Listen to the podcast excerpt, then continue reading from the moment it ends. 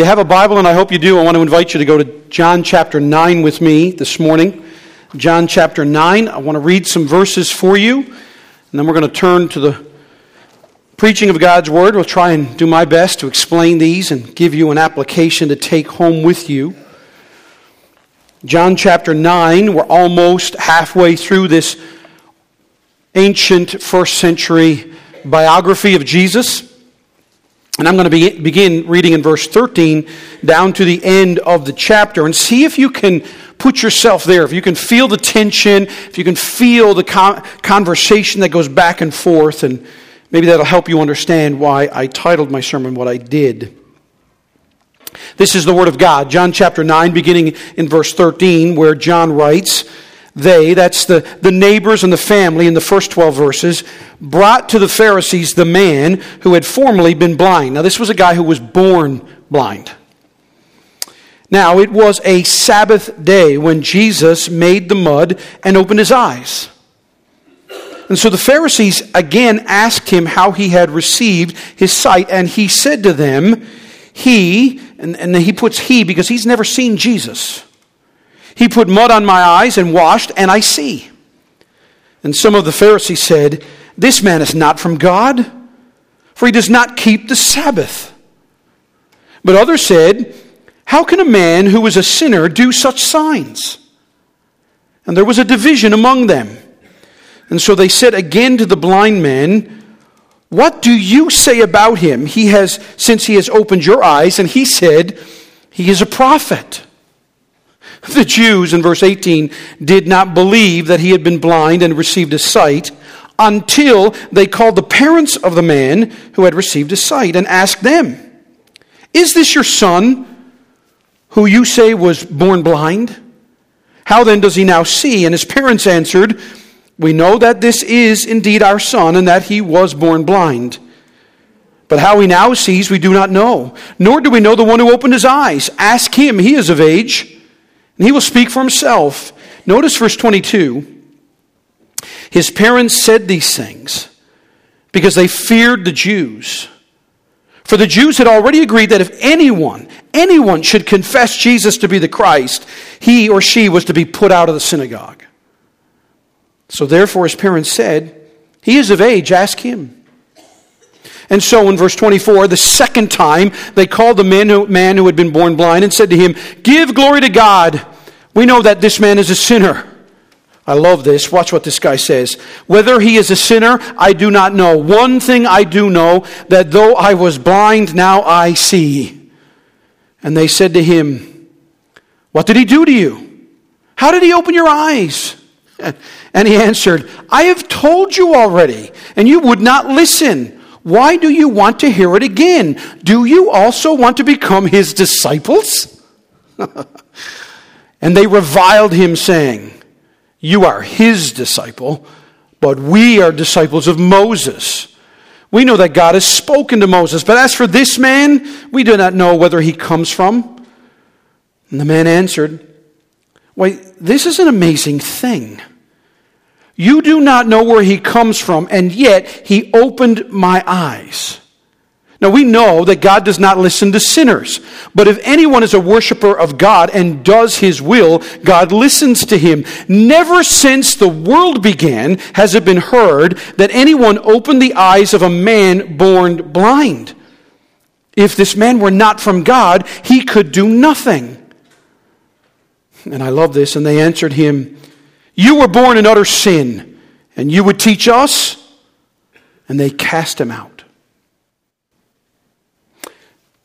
Jesus heard that they had cast him out, and having found him, said, Do you believe in the Son of Man? And he answered, And who is he, sir, that I may believe in him? And Jesus said to him, You have seen him, and is he who is speaking to you. And he said, Lord, I believe. And he worshiped him. Jesus said, For judgment I came into the world, that those who do not see may see, and those who see may become blind. And some of the Pharisees near him heard these things and said to him, Are we also blind? And Jesus said to them, If you were blind, you would have no guilt. But now that you say, We see, your guilt remains. May God add his blessing to the reading of his word this morning. If you're a visitor, I've been walking through the Gospel of John with our church family, and I've titled my series Conversations with Christ because of all of the Gospels in the Bible Matthew, Mark, Luke, and then John. John records more of the conversations between Jesus and individuals or Jesus and groups of people than any of the other Gospels. And here in this particular passage, and for today, I've titled my sermon True Conversion versus False Religion. And this chapter in John's Gospel, we've already looked at three basic things. You can read about it in verses 1 to 12, and then what I've read, you basically hear about miracles. Especially this miracle of a man receiving a sight born blind, and John tells us that was a sign. We also dealt with the idea of suffering. Suffering, because remember, in the early verses of this chapter, his own disciples said, Who sinned, this man or his parents? Because they couldn't put together why did it seem this guy was suffering? And we discovered that miracles are not all as common as we would like them to be in our present age. If you actually study the entire Bible from Genesis to Revelation, taking out the Gospels, so from Genesis to Malachi and from Acts to Revelation, you actually only have about 130 to 140 recorded miracles. If, depending on how you view Earth's history, you're talking about one miracle every 50 to 100 years. But in Jesus' time, that, that three, 18 months to 36 months of Jesus, you have this concentration, this explosion of miracles. And John tells us that he deliberately chose seven of these miracles to use them as signs that Jesus performed. Now, of course, when we get to the end, there's actually an eighth sign, which is the resurrection of Jesus himself. Now, as many of you know, that if you come here week after week after week in church, and yes, I'm going to quote it again, John doesn't tell you till the end of his gospel why he wrote what he did. And in John chapter 20, verse 30 and 31, he says this Now Jesus did many other signs in the presence of the disciples, which are not written in this book. So John tips his hand. He says, Look, I picked out seven. I had a lot to pick from. But then he tells you why these seven. But these are written so that you may believe that Jesus is the Christ, the Son of God. That's his purpose. I have chosen this miracle in John chapter 9 of a man born blind because I want you to know that Jesus is the Christ, the Son of God. And if you will believe in him, here's the result. And that by believing, you, us, we, may have life in his name. And so here we are a healing, a messianic miracle, a man born blind. But it's more than that. We've already studied in weeks past that Isaiah, the great prophet that we read about in some of our liturgy this morning, told the nation of Israel that Messiah would come and bring light and give light. It's also a backdrop of the Feast of Tabernacles. If you know anything about Judaism back in chapter 8, when they feasted and they had this great Feast of Tabernacles, that the four great trumpet like lights that went on each of the corners of the te- temple were lit and overshone all of Jerusalem. And that is the backdrop by which Jesus says in John 8, chapter, chapter 8, verse 12, I am the light of the world. And then as you carry into chapter 9, you get a guy who was born blind getting his sight back. Now, I want to make sure we get this as we go through this. The Apostle John is using a physically blind man to illustrate what coming to Jesus is going to look like. You see, the man born blind didn't have to be convinced that he was blind. It's all he ever knew. He owned the reality. He didn't deny it. He didn't even make excuses for it. Much less did he pretend that it wasn't bad as it was. He was born blind. He was blind. He had never seen light. Remember, I've told you this. You couldn't say to him, Oh, you should see the sunrise. He had no concept of that. If, he said, if somebody said, Oh, the stars shine so brightly, he had no idea. For him, darkness was his reality. How his imagination must have worked, I cannot tell you. But here is Jesus, loving him, healing him, restoring him. And as we see in our passage, transforming his life both in the present and in the eternal. But, as we've seen, there's a bunch of people also here with seeing eyes who simply can't see. And let me say this won't see. Our man has never seen anything, much less Jesus. He couldn't read about him. He was blind. They didn't have Braille back then. The display of greater trust and obedience and knowledge and allegiance to Jesus was found in this man than even the disciples and especially the Pharisees. And the Pharisees were the group who claimed to know more of Messiah and God and what it meant to be a child of God than anyone. And all of that is the backdrop to what I just read in John 9, 13 to 41. And I break the chapter down into three parts. Number one is the fantastic miracle. Number two is the fanatical religious response. And finally, there's a faithful servant's response.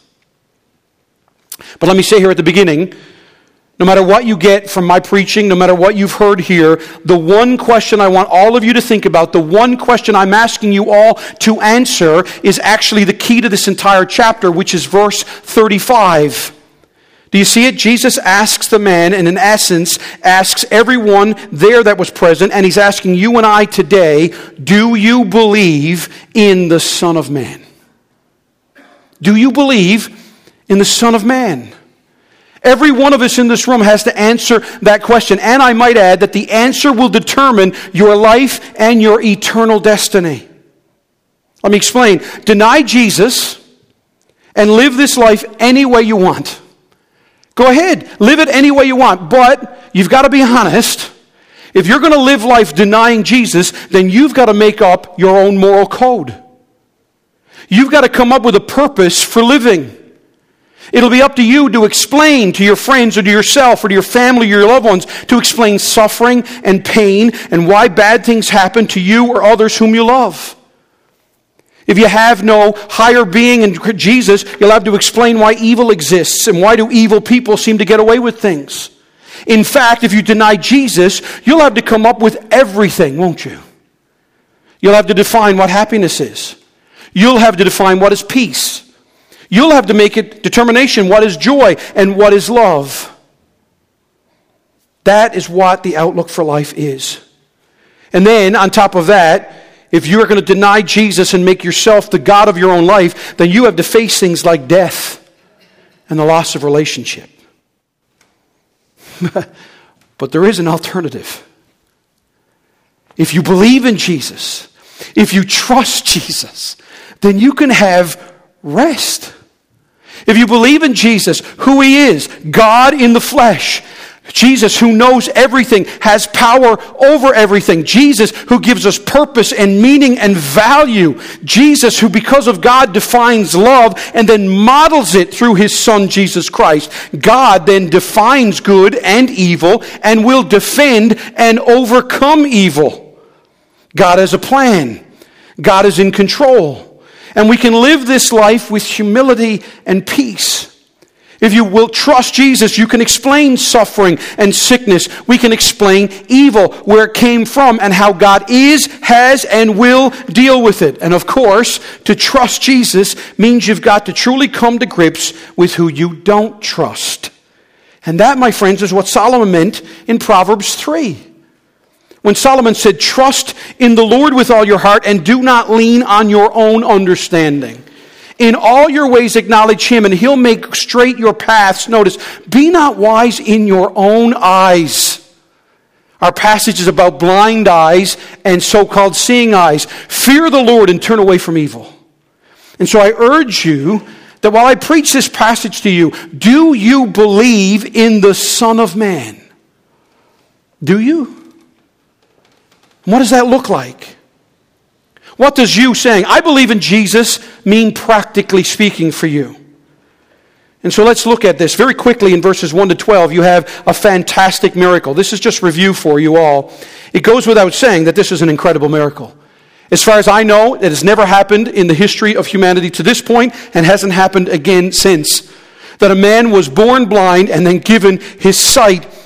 You and I are meant to see this sign and apply it just as we read in John chapter 20, verse 30 and 31. But you're also supposed to remember things you've read thus far. Let me give you just this theme of light all through the Gospel of John. In John chapter 1, John says, He, Christ, was in the world, and the world was made through him, yet the world did not know him.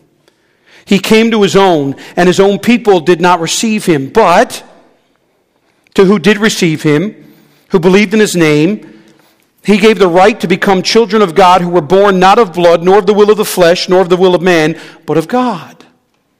A few chapters later, in John chapter 3, when he's talking to Nicodemus, Jesus would say this Whoever believes in him is not condemned, but whoever does not believe is condemned already.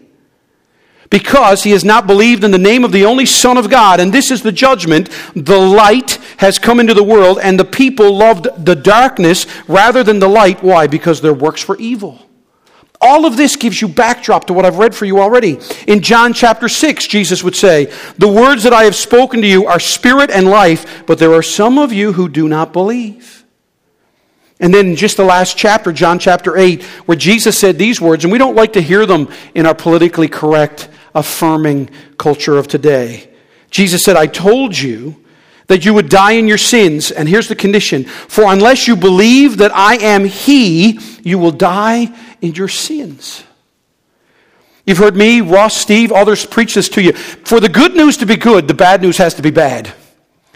Right? I think it's really cheap if we try to give you a good news story if you don't understand what you're being saved from. And this is what we're being done. And so we actually have a man born blind. We have a able and willing Savior. And then we have a shocking result and reaction.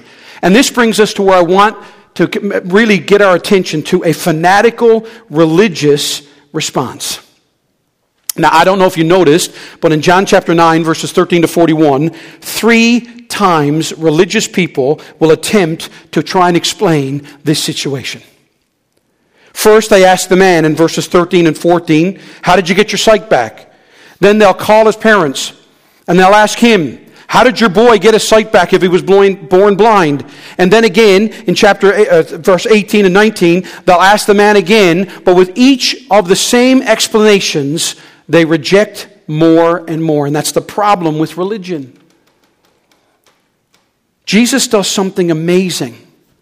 Something, in fact, that had never been done in the history of the world. Can you imagine if any of you knew someone that was born blind? I've known two people born blind, and both were actually gloriously saved, and they are great examples in my life. But I can tell you that this one dear lady out in Harbor Grace, Newfoundland, her name was Alice, and she was born blind, and she knew nothing. And how many times this woman would testify and testimony times that she could not wait that the first thing she would see would be Jesus. And she would talk about what it was like. And, and, and just to li- listen to this woman hope for the future to see would well up feelings of emotions in all of us. So, can you imagine what would have happened if she walked in one Sunday and said, I could see? I think even Baptists would have had a bit of a hallelujah fit. And that's saying something. All right? Never had this been done. Can you imagine the praise, the worship, the thanksgiving, the tears of joy, the tell me again, how did Jesus rescue you and restore you? But, but wait, look at our passage in verse 14. No, there's no praise. It's, wait a second. Jesus made some mud on the Sabbath? That's the reaction of religion. You see, Jesus in Matthew, Mark, Luke, and John seems to go after this particular commandment, and I find myself saying, why? I mean, keep the Sabbath day as, as holy as one of the Ten Commandments, right? And amazingly, they were saying basically Jesus wasn't allowed to heal on the Sabbath, but they could certainly kill on the Sabbath. Because if you get to end of John chapter 8, that's what they tried to do. So much for that day of rest and to worship God and ponder all that God has done. Let's be honest. When I preach about Pharisees, I highly doubt any of you are sitting there going, Oh, jumping, Steve's going to preach to me today. Most of you, when I say we're going to look at the Pharisees, will think, hey, preacher, give it, because I'm not that. We never see ourselves as a Pharisee. And let me explain. Have you ever noticed, even in our pop culture, how many movies or television shows try to give you an expression of religious people? It's usually never positive. It's usually never sunshine and roses, whether it's old westerns or period epics or the modern television shows. The religious are not normally presented to be admired or looked up to. They are often presented as stern, unhappy, and authoritarian. Am I not right? I don't know how many of you know this, but Charlotte Bronte's novel, Jane Eyre, was first published in the mid 1800s. And she was criticized for her betrayal of the Reverend Brocklehurst as anti Christian. So, in the second edition, Bronte wrote a preface to explain her purpose, and she asserted that her mo- motive was not to undermine, but rather to strengthen the church. This is what she said She was not assailing Christ, but those who falsely called themselves Christians. This is what she writes Self righteousness is not religion. To attack the first is not to assail the last. The last, to pluck the mask from the face of the Pharisee is not to lift an impious hand to the crown of thorns. Richard Phillips says, long before Charlotte Bronte, there was the Apostle John, and his portrait of the Pharisee's face is every bit as chilling as Bronte's Reverend Brocklehurst. Of the many scenes that might have inspired Bronte's character, none is more vivid than that of the Pharisee's examination of the man whose eyes had been restored in John chapter 9. And this is, my friends, is what I want us to look at. It's the difference between being religious and being Christian. And you've got to decide who am I? Are you here this morning and you're religious? Church is almost your hobby or your cultural heritage. It was kind of given to you. Or have you met, believed in, trust, and had your life radically transformed by Jesus? And so let me give you four interesting habits of religion. And we see them in our passage. Notice in verse 13 again everyone knew something amazing had happened. But their natural inclination was not to have a, a praise party. No, it was to get confirmation from the religious authority. And plus, no doubt they knew Jesus did this on the Sabbaths, and so now they've got a dilemma. They know that this guy was born blind, that he had begged his entire life outside the temple. Now he can see. And maybe for some of them, they're like, oh, what if? What if Jesus is who he claims to be? Do you remember somebody said that he said this back in Matthew? Come to me, all who labor and are heavy laden, and I will give you rest. Take my yoke upon you and learn from me, for I'm gentle and lowly in heart, and you'll find rest for your souls. For my yoke is easy and my burden is light. I can tell you right now, that crowd were tired and weary. Rome had oppressed them, and the Jewish establishment burdened them. One took, and the other piled it on. And our passage tells us that they brought the man to the Pharisees and made a report. They in turn asked the man to tell them himself what happened. And you'll notice, number one, if you want to write down, religion will always twist the truth. Religion twists the truth. See, there were people reported that Jesus did this amazing thing but it was on the Sabbath. So they needed to know did Jesus do something wrong? Which, of course, we've already read. They sure thought he did. Did Jesus break the law? Do you remember what Jesus said in the Sermon on the Mount back in John, Matthew chapter 7, where he said, Do not think that I have come to abolish the law or the prophets. He said, I've not come to abolish them, but to fulfill them. For truly I say to you, until heaven and earth pass away, not an iota, not a dot will pass from the law until all is accomplished. And I want you to know, Jesus did not violate God's law. God's law taught that on the seventh day in Exodus chapter 20, verse 10, you shall not do any work.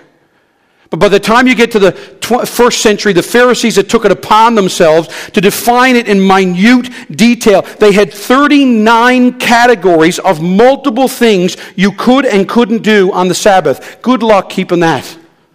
I grew up in a world where you had to take a nap on a Sunday afternoon. And that was hard enough to keep. Let alone if mom and dad said, here's 39 qualifications with sub qualifications, and all of those qualifications don't mess up. This is what they had done. According to the Pharisees, in healing this blind man, Jesus had violated the law in three different ways. Number one was he spat on the ground.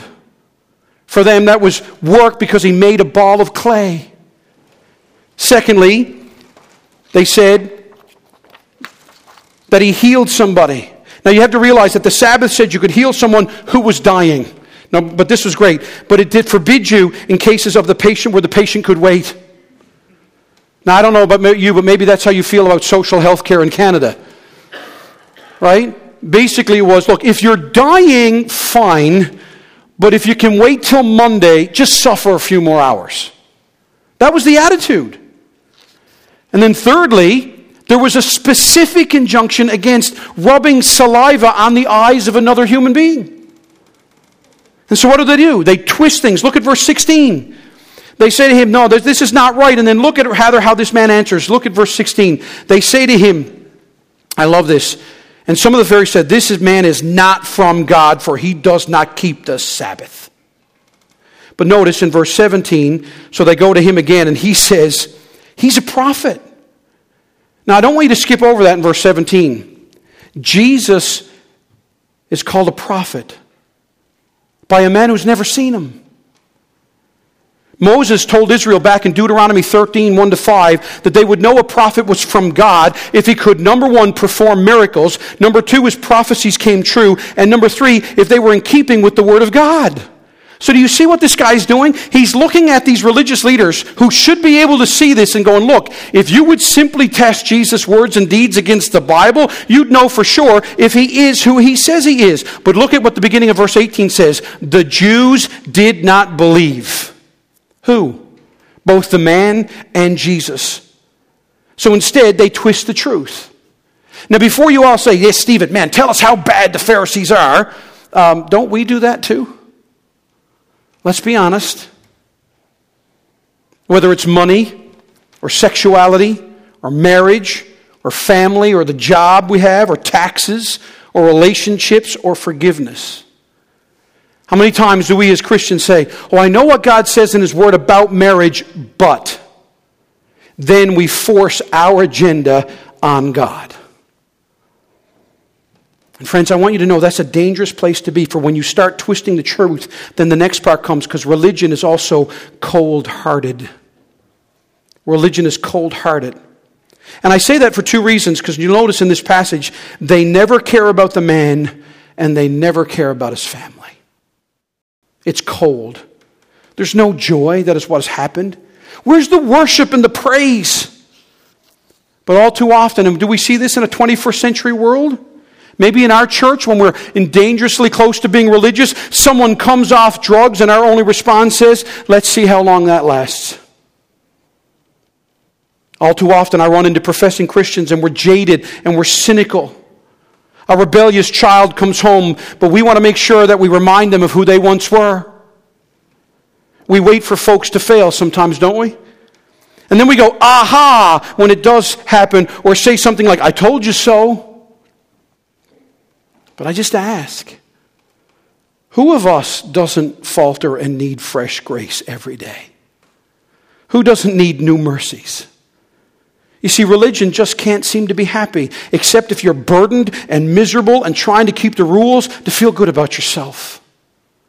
This is what the doctor, Dr. Luke, said in Luke chapter 18 when he quotes this Pharisee who says, God, I thank you that I am not like other men, extortioners, unjust, adulterers, or even like this tax collector. I fast twice a week. I give tithes of all that I get. But the tax collector, Bible says, standing far off, would not even lift up his eyes to heaven, but beat his breast, saying, God, be merciful to me, a sinner. Now listen to the words of the Lord. I tell you, this man went down to his house justified rather than the other. Now notice why. For everyone who exalts himself will be humbled, and the one who humbles himself will be exalted. They're not joyful. They're cold heartedly critical.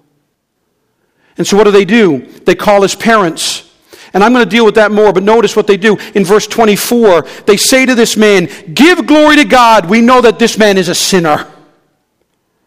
And then look down again at verses 28 to 30 where they tell him, you would tell him, you're a disciple of his. You would ask us to be a disciple of Jesus. We're disciples of Moses. And then finally in verse 34, they cast him out. James Montgomery Boice said it. They were ready to kill Jesus for breaking the Sabbath, but they were not prepared to let him heal on it. What a contrast to how true Christians should react, yes? Do you and I rejoice over each other? Do we seek to give God glory when we hear the praises of others? When someone comes to you and says, Steve, listen what happened this week, happened this week. God blessed me in this way, or I discovered this, or I read this chapter. Is my re- instant response to start pulling everything apart theologically? When someone reads a passage of scripture and comes to me, Pastor Steve, you'll never guess what I read. And I'm like, well, now listen, in the background of this passage, and it was written in AD 44, and da da da da da. And before you know it, I'm being a Pharisee. I'm not saying we aren't to subject our emotions to the truth of Scripture. But I am saying we can rejoice whenever we see anyone moving towards Jesus. Amen? Because we know how patient and full of mercy and grace Jesus is toward us. You want to know if you are getting the gospel? It'll be most displayed in your patient long suffering with other people getting the gospel. Don't brag to me that you get the gospel if you're an angry, unjoyful, bitter, critical person. Church, let us never forget what Jesus said again in Luke 18, where he says, What a man of you having a hundred sheep, if he has lost one of them, does not leave the ninety and nine in the open country and go after the one that is lost until he finds it. And when he's found it, he lays it on his shoulders, rejoicing. And when he comes home, he calls together his friends and his neighbors, saying to them, Rejoice with me, for I have found my sheep that was lost. And he says, Just so I tell you, there will be more joy in heaven over one sinner who repents than over 99 righteous persons who need no repentance. Listen, you know one of the reasons I don't think we're inviting people out to church anymore, or not as much as we should, the one reason we're not evangelizing is because we've lost the joy of the gospel. We've got to get excited when we see God working in anyone in the smallest little ways. Because if you don't, then you'll notice the third thing is religion makes innocent victims. Religion makes innocent victims. They don't believe this guy. They don't want to believe him. So they call his parents. They're so busy twist, twisting the truth for their own ends. They're so busy condemning. They've got no joy to worship God. And so they bring this man's parents, and this man's parents here in verses 20, 18 to 23 is a real tragedy. Because in verse 22, John tips us off to why his parents are so cagey with the Pharisees. They know if they agree with their boy, we lose the temple. See, this is religion. Religion is the philosophy of intimidation and threats and demands. There's no love, there's no longing for relationship. It's either do as we say or we'll cut you off. And don't confuse, my friends, the discipline of Jesus or what the church is called to do with religion. We read Hebrews today. Hebrews tells us that God disciplines those he loves. Why? Not to cut them off, but to protect them, to draw them into a deeper relationship with him. The church pursues the holiness of Christ, not in some sort of one upmanship or intimidation, but we honestly and desperately care for each other, and we can't bear to see one hurt themselves by not trusting Jesus. Which leads me to my last characteristic, which is religion deals with comparative righteousness. It twists the truth. It's cold hearted. Makes for innocent victims because it deals with comparative righteousness.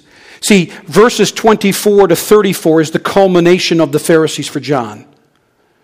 This is the tragic, burdensome, frightened outcome of religion rather than give God glory, rather than even honestly search the scriptures to see if Jesus is telling the truth, rather than listen to the testimony of the man, their final argument is this We are disciples of Moses, this guy's a sinner.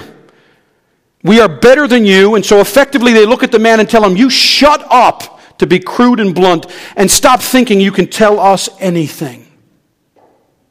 And my dear friends, as Christians, let's be sure that we're not guilty of this as well. Let's not be guilty of us walking around in our own Christian circles saying, I don't have to listen to you. You're younger than me. I don't have to listen to you because you're not Bible college trained. I don't have to listen to you. I've attended longer. I've given more. I serve more. Who are you to tell me how to live? But listen, church, never forget that the mark of maturity in Christ is not something you have to point out. If you give, give to Jesus. If you serve, serve for Jesus. If you've been saved longer, the ultimate result of that should be your understanding of grace and mercy should be much deeper, and so your humility, humility more profound. Remember a couple of weeks ago when I quoted John Newton, the writer of Amazing Grace? Do you know what he said later in life? He said, I've learned only two sure things. I am a great sinner, but I have an even greater Savior. That's mark of the maturity. Ultimately, religion thinks itself better than those who don't live better than they do. And they think this of the, Jesus. And that's all the way back to chapter 8, where they said, We're the children of Abraham. We're the children of Moses. Oh, we're the children of God. And they look at this man, this blind man, and they basically, you can hear it, You beggar. You were born in sin. You've not been rabbinically trained. And this Jesus, this carpenter's son, who are you to tell us that we're blind or, or need healing, much less should admit that we are weary and we're hurting or we're confused or because that would require humility and confession and repentance and admitting you need help. You see, the greatest hindrance to religious pride is to actually say out loud, I can't fix myself. I don't have this. I must ask for help to do something I can't. I've got to throw myself before another person and admit, I need amazing grace. And if this was where I stopped, I think it would be a rather sad story. But as we get ready to sing, I want you to realize this faithful servant's response. And just for two minutes, I want you to understand what trusting in Jesus looks like for a real Christian. This is not religion, this is what Christianity looks at. Number one, Christians, listen, in the 21st century world, you must expect conflict. This guy has suffered his whole life, been blind from birth. God heals him, he gets his sight back. You would think now the sun would rise like every movie that we love and Disney plays it and it's and they lived happily ever after but that's not what happens his parents choose religion over him there's no rejoicing of his neighborhood or his family, extended family. There's no welcome back to the family. There's no religious leader or pastor or someone to say, hey, listen, brother, come in. Let me tour you around the temple you've never seen. No, from an earthly perspective, the first day of his Christian life can be summed up in verse 34.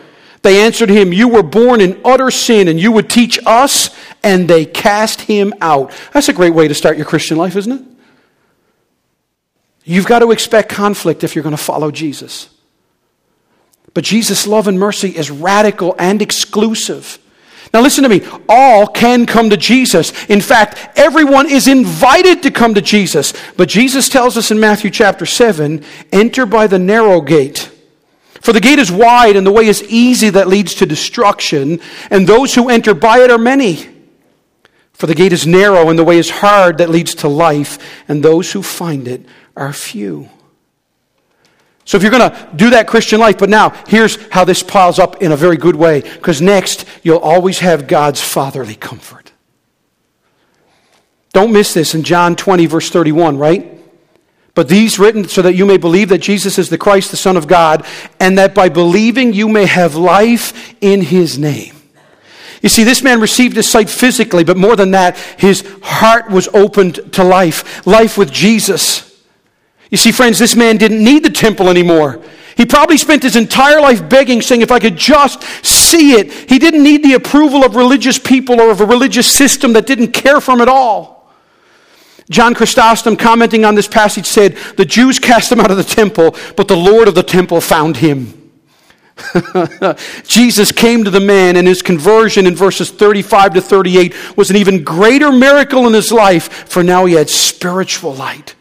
He was comforted and loved eternally. He was given value and purpose and meaning. He knew he was made in the image of God, saved by the Son of God, and even more now, you'll always get the Spirit's fueled courage.